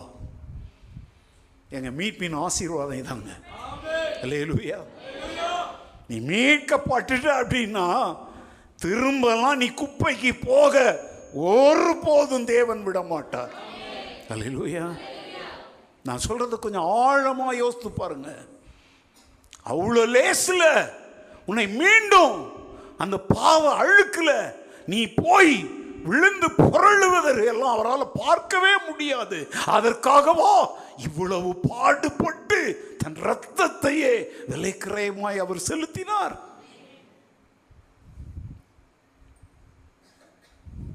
அந்தகாரத்து நின்று நம்மை ஆச்சரியமான ஒளியினிடத்திற்கு வரவழைத்தவருடைய புண்ணியங்களை மற்றவர்கள் நம் மூலம் அறிந்து கொள்ளும்படி நம்ம யாராக இருக்கிறோம்? தெரிந்து கொள்ளப்பட்ட சந்ததிகளாய். ஆசாரியராய். லேவியராய். அந்த வசனத்தை வாசி தம்பி. மைக் மைக் எடுத்து வாசிங்க. இந்த இந்த வசனம்? ரெண்டு ஒன்று பேதுரு ரெண்டாவது அதிகாரம் ஒன்பதாவது வசனம். ஒன்று பேதிரு ரெண்டு ஒன்பது. நீங்களோ நீங்களோ. உங்களை அந்தகாரத்தில் இன்று தம்முடைய ஆச்சரியமான ஒளியினிடத்திற்கு வரவழைத்தவருடைய புண்ணியங்களை அறிவிக்கும்படிக்கு அறிவிக்கும்படி இப்போ சொல்ற வார்த்தைய எல்லாரும் வாயில அப்படியே நீங்களும் சொல்லுங்க. என்ன சொல்லுங்க. தெரிந்து கொள்ளப்பட்ட சந்ததியாயும் யாராக? தெரிந்து கொள்ளப்பட்ட ராஜரீகமான ஆசாரிய கூட்டமாயும். பரிசுத்த ஜாதியாயும் அவருக்கு சொந்தமான ஜனமாயும் இருக்கிறீர்கள். யாருக்கு சொந்தமான ஜனம்? முதல்ல எங்க இருந்தீங்க? இப்ப எங்க வந்தீங்க? எதுக்காக வந்தீங்க? அவருடைய புண்ணியங்களை உங்கள் மூலம் மற்றவர்கள் தெரிஞ்சு கொள்ளணும். ஹalleluya நிறைய சொல்கிறாரு அதில் ஒரு வார்த்தை என்ன தெரியுமா? அவருக்கு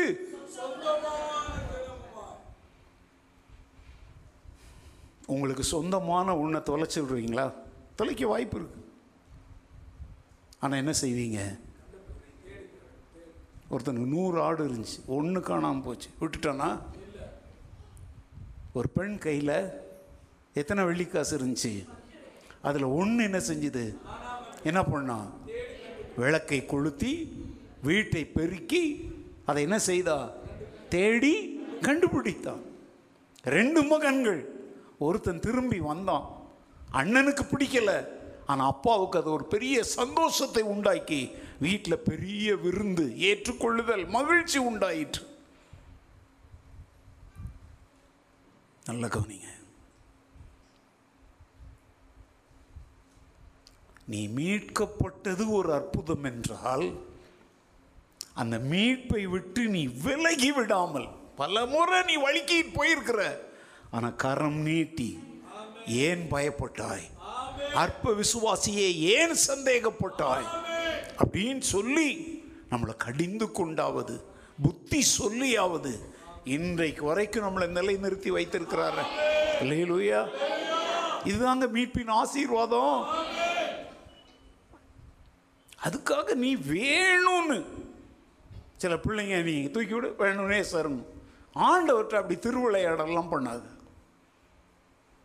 அதுதான் நான் அடிக்கடி இந்த இளையகுமாரனுடைய உதாரணத்தை சொல்லுவேன். திரும்பி வந்து அவனுக்கு அப்படி ஓடி போகிறதுக்கு யாராவது கூப்பிட்டுருந்தா அவன் திரும்ப போயிருப்பானா?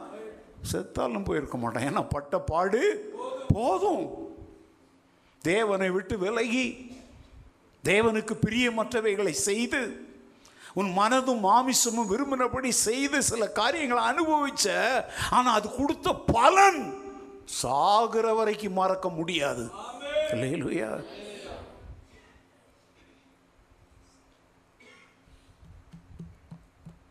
அவருக்கு சொந்தமான ஜனங்கள்.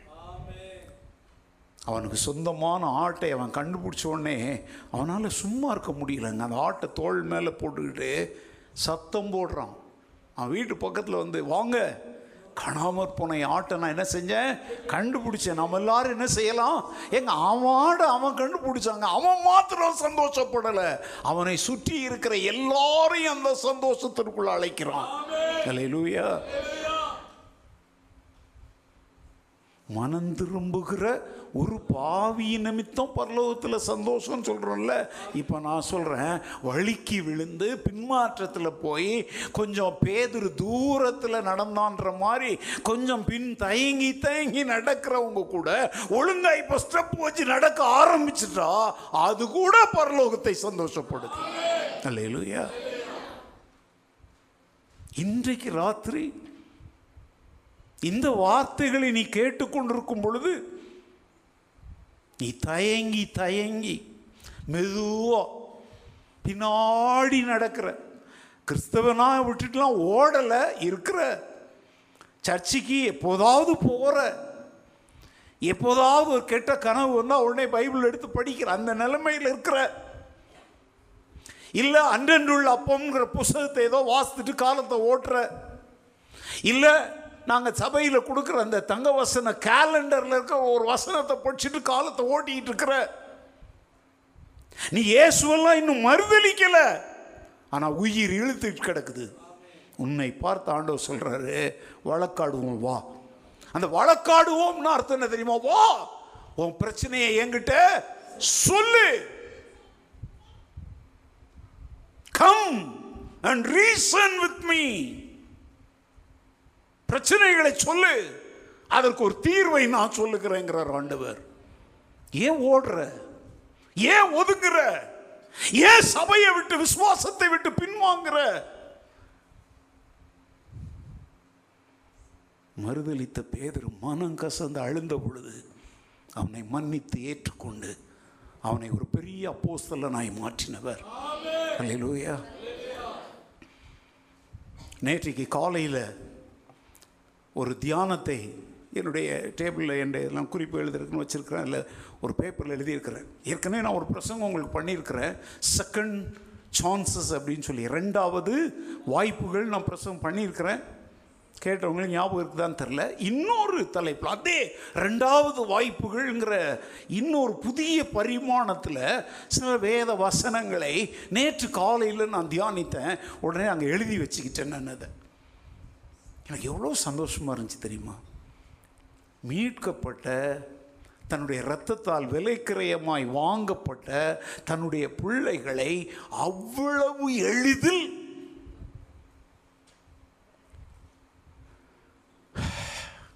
இந்த உன்னதமான நிலையிலிருந்து அவங்க விழுந்து சீர்கட்டு போகும்படி ஆண்டவர் என்ன செய்ய மாட்டார்? விடவே மாட்டார்.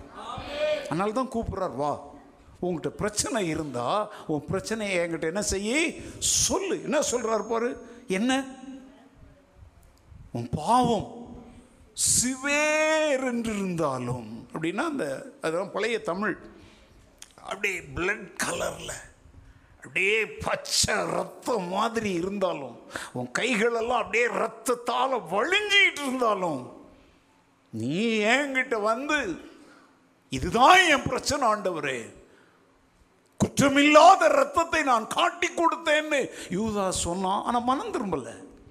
நீ கூட குற்றமில்லாத யாருடைய ரத்தத்தையோ சிந்திட்டு யாருடைய சாட்சியோ கெடுத்துட்டு யாருடைய வாழ்க்கையிலேயோ மண்ணள்ளி போட்டுட்டு அவங்கள பத்தி அதையும் இதையும் பேசிட்டு அப்படியே ரத்தம் வழிகிற மாதிரி நீ நிற்கிறியா அதுக்காக ஓடாத வா.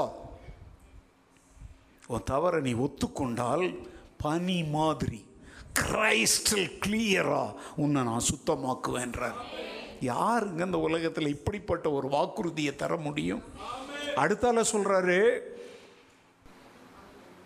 அவைகள் ரத்தாம்பர சிவப்பாய் இருந்தாலும் ரத்தாம்பர சிவப்புன்னா என்ன தெரியுமாங்க? இந்த சிவப்புல நல்லா கொஞ்சம் போஸ்டல் ரெட் மெரூன் ரெட் இந்த மாதிரி இருக்குதுங்களா? இது இதுதான் ரத்தாம்பர சிவப்பு. அந்த கார்பெட்லலாம் பார்த்தீங்க அப்படின்னா அந்த அதாவது அது ரெட்டும் மெரூனும் கலந்துருக்கும். அந்த இருக்குல்ல அந்த மாதிரி நினச்சிக்கோங்களேன். அந்த அளவுக்கு திக்கா நீ மறுதளிக்கலாம் முடியாது இல்லைன்னா சொல்ல முடியாது. அந்த அளவுக்கு உன் குற்றங்கள் குறைகள் மீறுதல்கள் அக்கிரமங்கள் பாவங்கள் இருந்து நீ ஏங்கிட்ட வந்து சரி செய்து கொள்ளணும்னு விரும்பினா நான் அதை எதை போல மாற்றிடுவேன் அல்லேலூயா இங்கேயும் ஆண்டவர் எதை பற்றி பேசுகிறாரு சுத்திகரிப்பு. அந்த நான் இப்போ எந்த தலைப்பில் பேசிகிட்டு இருக்கிறேன்? சுத்திகரிப்பை குறித்து. நீ அதை விட்டுவிட்டு அவங்க சரியில்லை அதனால நான் சர்ச்சுக்கு வரல. பாஸ்டர் பிரசங்கத்தை ரொம்ப நேரம் பண்ணுறாரு அதனால நான் வரல. இங்கே இது இது எப்படி இது முழு பூசணிக்காய? இவர் வராமல் ஓடுறதுக்கு ரீசன் வேற. அவருடைய கரங்கள் ரத்தம் சிந்துகிற கைகள் பொல்லாங்கு நிறைந்த கைகள். ஏன்? ஒன்பது மணிக்கு முடிக்கிற ஆராதனை ஒன்பதே காலுக்கு முடிச்சா என்ன வானம் இடிஞ்சு தலையிலே அவிழ்ந்துடுது. இதெல்லாம் ஒரு காரணமா? நீ மாத்திரம் வரும்போது உள்ள கரெக்ட் டைம் கொண்டியா நடந்ததை சொல்கிறேங்க சிலர்லாம் இப்படிப்பட்ட ரீசன்களை சொல்கிறது என்னை நான் வந்தால் என்னை ஒரு மாதிரி பார்க்குறாங்க. எவன் எப்படி பார்த்தானே இங்கே யார்? அழைக்கிறவர் யார்? கர்த்தர் உன் ரட்சகர் உன் மீட்பர். இங்கே இருக்கிற யாரும் உன் மீட்பர்கள் கிடையாது. அவங்க அப்படி சொல்கிறாங்க யார் என்ன சொல்கிறாங்கங்கிறத விட கத்தர் உன்னை பற்றி என்ன சொல்கிறாருங்க ஓகேங்க நான் அப்படி வச்சுக்கோமே.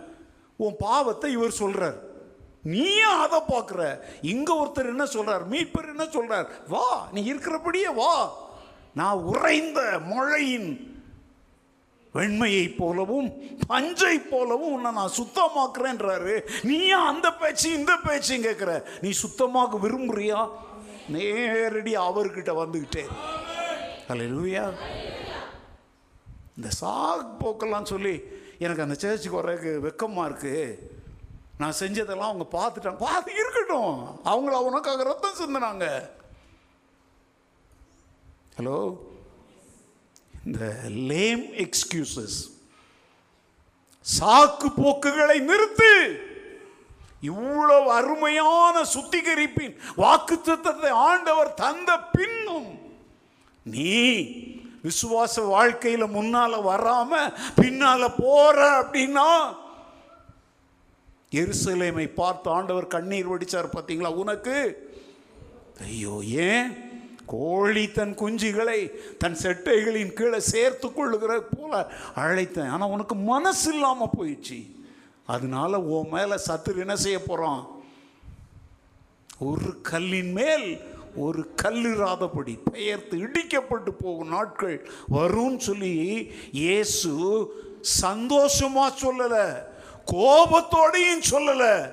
எருசலேமை பார்த்து இயேசு கண்ணீர் விட்டு அழுதுகிட்டே இதை சொன்னார். ஒருவேளை இன்று இரவு இந்த வார்த்தையை கேட்கிற நீ பல முறை ஆண்டவர் உன்னை ஒரு புதுப்பித்தலுக்கு அழைத்தும் நீ கடின இருதயத்தோடு சாக்கு போக்குகள் சொல்லிட்டு நின்றுகிட்டு இருந்தனா எருசலேமை பார்த்து கண்ணீர் வடித்தபடி இன்னொரு முறை இப்போ ஏன் மூலம் ஆண்டவர் உன்னோட பேசுறார்? வா! நான் உன்னை பனிக்கட்டி மாதிரி சுத்தமாக்குறேன் பஞ்சை போல வெண்மையாக்குறேன் அழைக்கிறார். வருவதும் வராததும் உன் கையில் இருக்குது.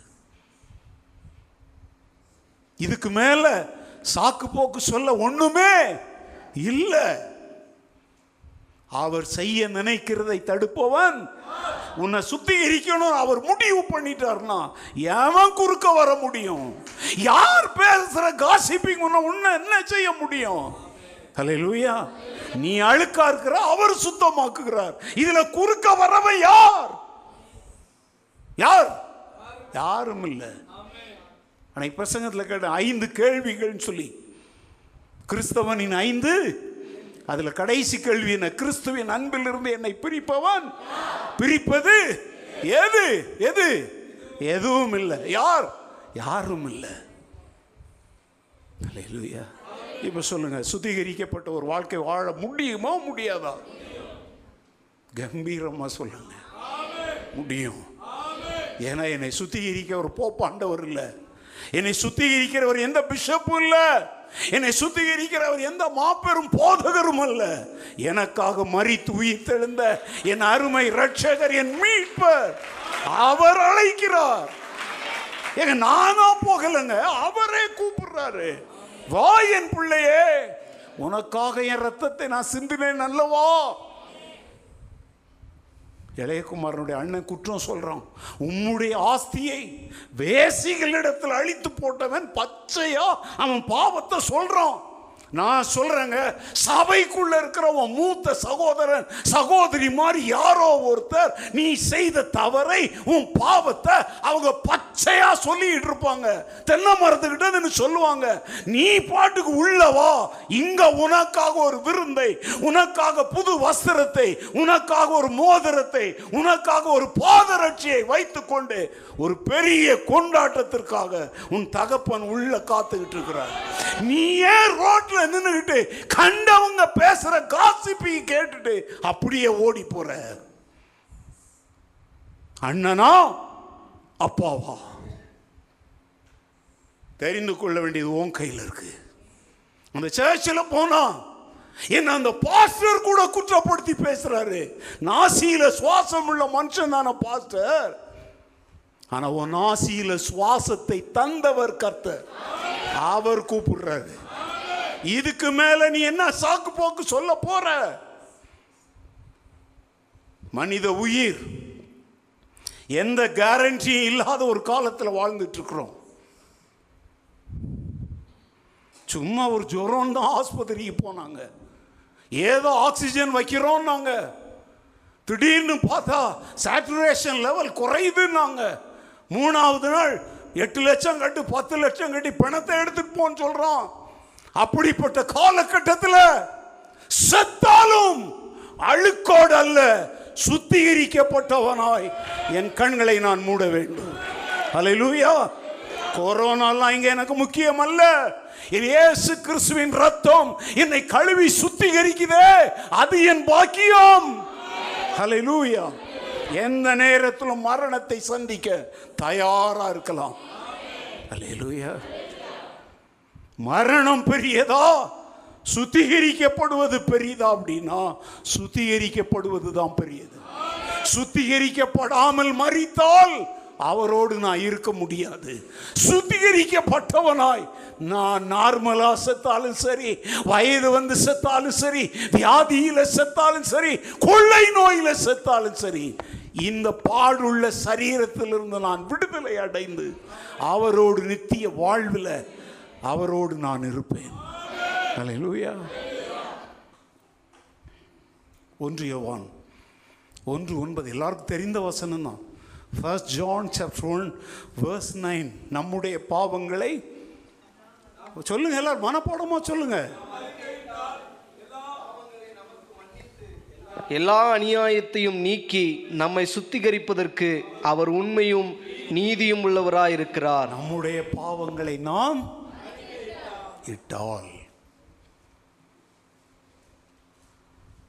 பாவங்களை நமக்கு மன்னித்து எல்லா அநியாயத்தையும் நீக்கி நம்மை சுத்திகரிப்பதற்கு அவர் உண்மையும் நீதியும் உள்ளவராக இருக்கிறார். இங்கேயும் சுத்திகரிப்பை பற்றி பேசுகிறாரா இது ரட்சிக்கப்படாதவங்களுக்கு எழுதப்பட்டதா? ரட்சிக்கப்பட்டவங்களுக்கு எழுதப்பட்டதா? அங்கே சொல்கிறார் நமக்கு பாவம் இல்லை என்போமானால் நம்மை நாமே என்ன செய்கிறவர்களாக இருப்போம். தீத்து மூணு அஞ்சில் நானே வாசிக்க நேரம் ஆயிடுச்சு. தீத்து மூன்றாவது அதிகாரம் ஐந்தாவது வசனம். நாம் செய்த நீதியின் கிரியைகளின் நிமித்தம் அவர் நம்மை ரட்சியாமல் தமது இரக்கத்தின்படியே மறு ஜென்ம முழுக்கினாலும் பரிசுத்த ஆவியினுடைய புதிதாக்குதலினாலும் நம்மை ரட்சித்தார் மறுஜென்ம முழுக்கு பரிசுத்த ஆவியினால் உண்டாகும் புதிதாக்குதல். அல்லேலூயா பரிசுத்த ஆவியானவர் திருவசனங்களை உன் உள்ளத்திற்குள் அனுப்பி அங்கிருக்கிற கரைகளற கரைகள் அற உன்னை சுத்திகரிக்கிறார். அல்லேலூயா நீ வசனத்தை படிக்காம என்ன பண்ணலாம்? நீ ஜெபம் பண்ணாலும் வேஸ்ட் தாங்க. நீதிமொழிகளில் சாலமோன் சொல்றார் வேதத்தை கேளாதபடி தன் செவியை விளக்குகிறவனுடைய ஜெபமும். அப்போ நீ முதல்ல ஜெபிக்கிறதுக்கு முன்னாடி எதை கவனிக்கணும்? வசனத்தை கவனிக்கணும். அப்போ வசனத்தின் மூலம் பரிசுத்த ஆவியானவர் உன்னை என்ன செய்கிறார்? புதுப்பிக்கிறார். அப்படின்னா அர்த்தம் என்ன? தூசி தரல இப்போ ஒரு பாத்திரம் அப்படி இருக்குன்னா அதை நீங்கள் நல்லா டஸ்ட்லாம் பண்ணி விடணும்னா அது பல பல பலன்னு என்ன செய்யுது? புதுசு மாதிரி ஆயிடுது இல்லையா? ராத்திரி. தூசி படிஞ்சு டஸ்ட் ஆகி மங்கலாய் கிடக்கிற உன்னை பளபளப்பா மாற்றுவதற்கு பரிசுத்த ஆவியானவர் திருவசனம் என்னும் அருமருந்தோடு உன்னை அழைக்கிறார். அல்லேலூயா நீ அந்த ஊருக்கும் இந்த ஊருக்கும் ஓடிட்டு அலையிற. வேத தண்டை வா.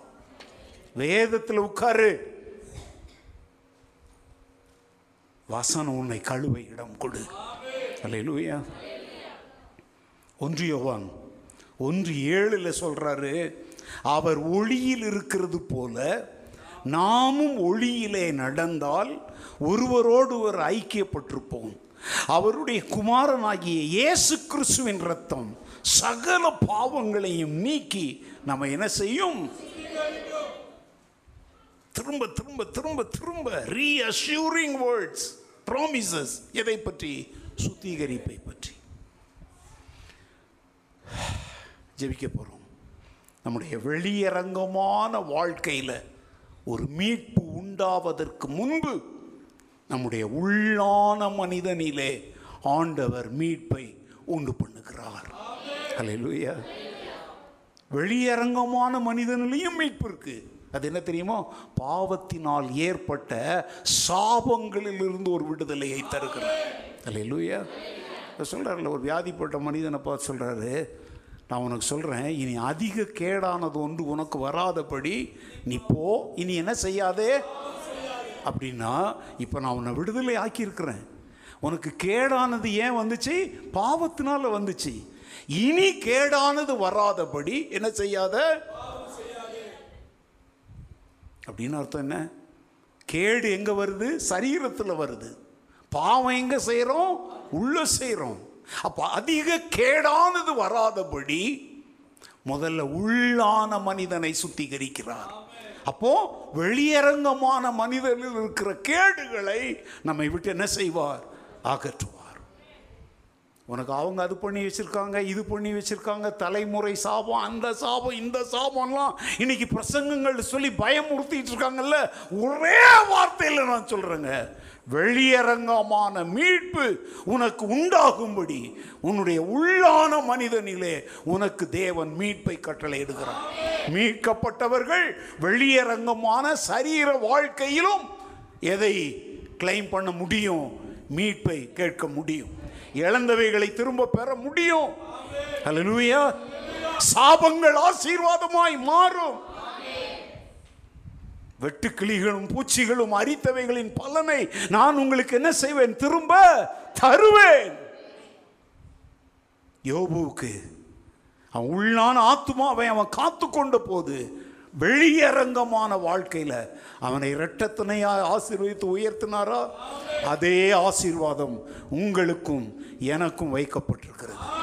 வெளியரங்கமான மீட்பிற்கு முன்பு உள்ளான மீட்பை தேவன் வாக்கு பண்ணுகிறார். இந்த ராத்திரி வெளியில் இந்த ஜப நேரத்தில் எத்தனை பேர் இருக்கிற இடங்களில் முழங்கால் படியிட்டோ எழுந்து நின்றோ? ஆண்டவரே இன்றைக்கு கேட்ட இந்த வசனங்களின்படி என் காதில் எத்தனை சத்தங்கள் விழுந்தாலும் சரி நீர் அழைக்கிற சத்தத்திற்கு மாத்திரம் செவி கொடுத்து கிருபையின் சிங்காசன தண்டையிலே சுத்திகரிப்பிற்காக நான் வந்து நிற்கிறேன் அப்படின்னு சொல்லி ஆண்டவரை நோக்கி நாம் கேட்கலாம். கத்தர் உங்களை ஆசீர்வதிப்பாராக.